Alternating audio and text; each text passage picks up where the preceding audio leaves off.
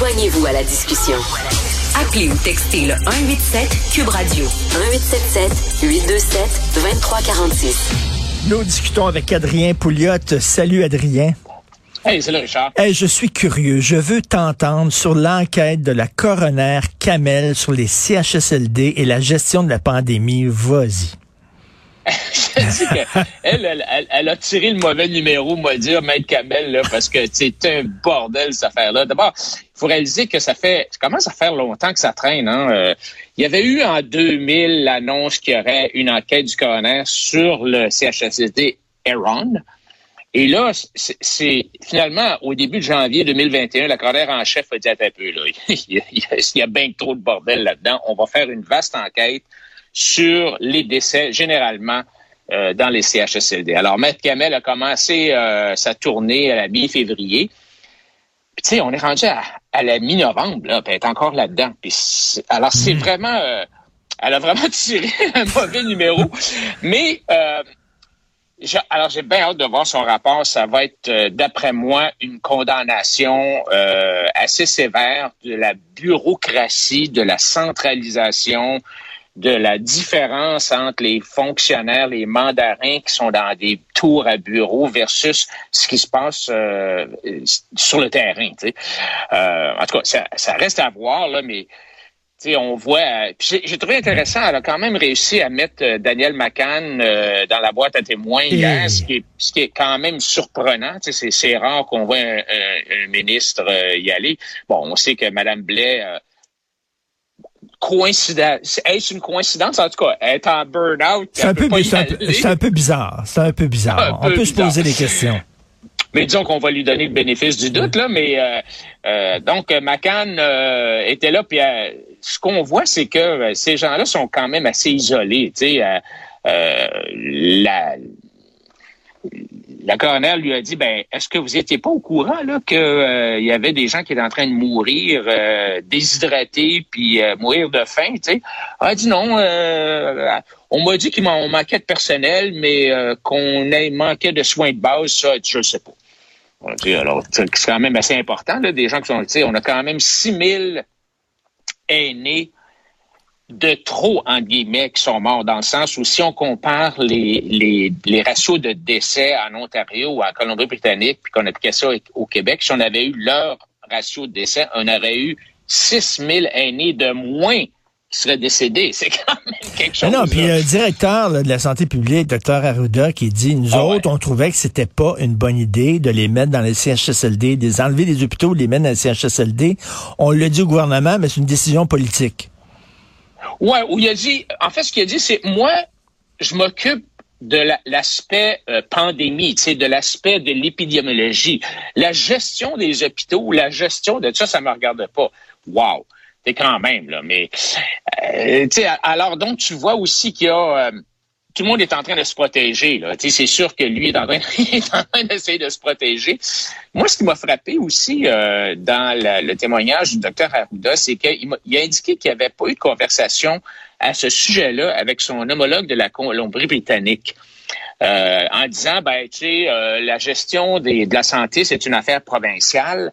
Euh, et donc, j'avais pas besoin vraiment de, de, regarder ce qui se faisait ailleurs. Mais tu sais, quand même, là, il faut se rappeler qu'en Colombie-Britannique, eux autres, là, ils ont maté le virus lors de la première vague comme personne. La directrice de la santé publique de la Colombie-Britannique a même fait l'objet d'un profil dans la prestigieuse revue New York Times, tu sais, mm. euh, du samedi, là, grosse photo euh, en disant euh, The doctor who aced the coronavirus test. C'est elle, c'est la, docteur qui a, qui a vraiment réussi à gagner contre le coronavirus.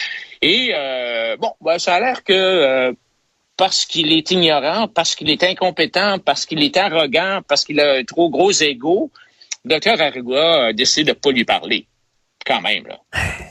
Écoute, là, la phrase « j'ai pris les meilleures décisions possibles compte tenu des informations dont on disposait à l'époque. Si j'avais eu 25 cents à chaque fois que c'est prononcé, je serais riche. » je peux comprendre qu'il ne savait pas tout, là, mais à un moment donné, je trouve que cette excuse-là, a le dos large. Ben, écoute, ce qui est intéressant, c'est que quand tu regardes, c'est parce qu'il faut sortir de notre petite ville puis regarder ce qui se passe ailleurs. Je te donnais l'exemple de la Colombie-Britannique. Ben, elle, là, la madame à la Colombie-Britannique, la première chose qu'elle a faite, puis je pense que c'était, en tout cas, début janvier, si c'est pas de décembre, elle a commandé des équipements de protection personnelle, des gants, des masques, des blouses. La deuxième chose qu'elle a fait, la petite madame là-bas, là, en Colombie-Britannique, elle a dit, dès le début, il n'est pas question que les préposés se promènent d'un CHSLD à l'autre. Mmh. Parce que mmh. c'est bien évident qu'ils vont, ils vont se promener, ils vont amener le virus partout. Là, les, les, les préposés ont dit, oui, mais nous, là, on est des gens à temps partiel.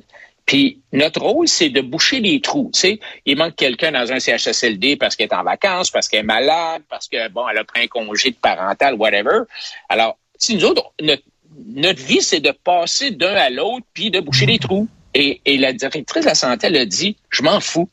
Vous allez rester dans un seul CHSLD. Inquiétez-vous pas, on va vous payer 40 heures par semaine. OK? Donc, il n'y aura pas de problème. Vous n'aurez pas de problème financier, mais vous allez rester là. Et c'est ça qui a fait la différence. Alors hmm. qu'on vienne pas me dire que c'était impossible de faire ça au Québec. Mais attends, mais, mais, Madame McCann disait ça, ça, n'existe pas. Il n'y a aucun travailleur de CHSLD qui se promène d'un CHSLD à l'autre. Quand disait ça, les gens sur le terrain disaient, eh ben, elle veut rire de nous autres. Christy, voyons ah. donc. Donc, elle est en haut, soit euh, elle, ne savait pas ce qui se passait, donc elle était complètement déconnectée, donc elle n'était pas à sa place, ou soit elle, savait ce qui se passait, puis elle joue à la niaiseuse. Écoute, moi j'ai des amis là, qui sont propriétaires de CHSLD privés conventionnés, là.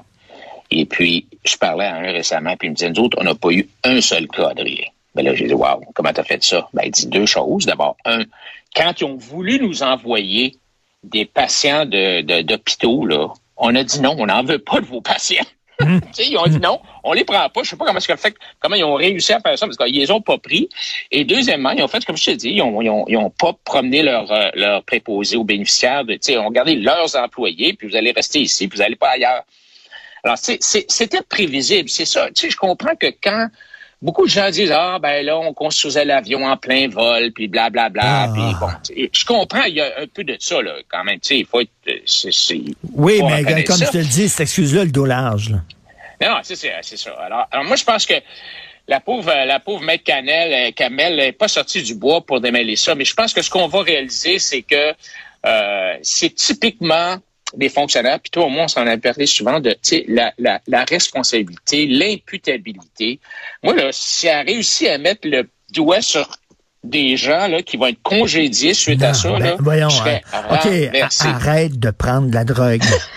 Adrien, il n'y en aura pas, il n'y aura personne de responsable. tu le dis, ça va être le système, ça va. Puis je reviens là-dessus, je le dis souvent, le slogan du Québec, c'est shit happens. Il n'y a pas, y a pas de responsable. Ça arrive demain. Shit happens et je ne me souviens pas. Exactement.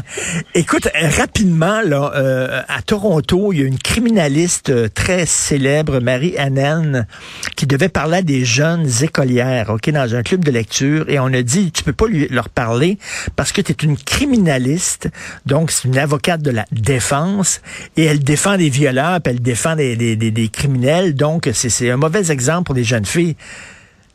Esprit que c'est niaiseux, c'est pas comprendre comment fonctionne notre système de justice. La seule affaire qui nous distingue des dictatures, c'est que tout le monde a droit à une justice pleine et entière et tout le monde a droit à un avocat. C'est ben débile quand même. D'innocence, tu sais, présomption d'innocence aussi, là, le fait que tu, tu, peux bien, il y a des, il y a bien des gens qui, qui sont accusés faussement, puis c'est pas eux autres qui ont commis le crime, puis, euh, ben tu sais, euh, euh, on, on vit dans une espèce de monde où on veut, euh, apprendre à nos enfants notre vision de la société. Tu sais, euh, euh, puis souvent les écoles sont plutôt contrôlées entre guillemets par la gauche, tu sais, par la mmh. gauche qui est plus euh, la main sur le cœur, puis qui veut pas parler des vraies affaires, puis ce genre de choses là. Alors c'est un peu malheureux parce que au lieu d'essayer de, de, donner à nos enfants une vision globale de la société avec des points de vue différents, on essaye de les, les orienter dans une certaine vision de la hmm. société qui est pas nécessairement mauvaise, mais qui est pas complète. il faut qu'on regarde, on regarde pas les deux côtés de la médaille. c'est ça. Pour eux autres, il pour, pour eux autres, il n'y aura rien que les avocats de la, couronne qui auraient le droit de parler à des enfants parce que c'est bien, parce qu'ils veulent coffrer les bandits. Mais, tu sais, c'est comme si, parce qu'une avocate défend une tueuse en série, est pour les meurtres en série. Voyons. Ouais, c'est ça, exactement. alors que euh, les avocats sont là, les avocats les avocates sont là pour défendre, euh, pour permettre aux gens d'avoir des procès justes, ben euh, d'avoir une justice pleine et entière, et, non tout simplement là de, de ils sont, sont pas là pour, ils sont pas d'accord avec les meurtres, c'est bien évident. Ils sont, c'est pas des gens qui eux-mêmes se arrivent à la maison le soir puis ah ben écoute j'ai défendu un criminel donc moi aussi ben je, peux, tuer du monde. non, mais ça montre à quel point il y a une méconnaissance de notre système de justice par des gens qui se disent intellectuels. c'est un, c'est un district, c'est une commission scolaire qui a dit ça. Là. Tu tabarnouche, là. Ils sont bien niaiseux. En tout cas, le Canada est devenu le pays le plus woke au monde. Ça qu'on se le dise. La cancel culture, ici au Canada, se porte très bien. Merci, Adrien. Bon week-end. Salut toi aussi. Salut, bon week-end. C'est tout le temps qu'il me reste. C'est Benoît qui prend la relève. Il y a notre rencontre à midi. Merci énormément à toute l'équipe de recherche. Euh, Florence Dastou, Florence Lamoureux, Maude Boutet, Carl Marchand qui nous a donné un coup de main.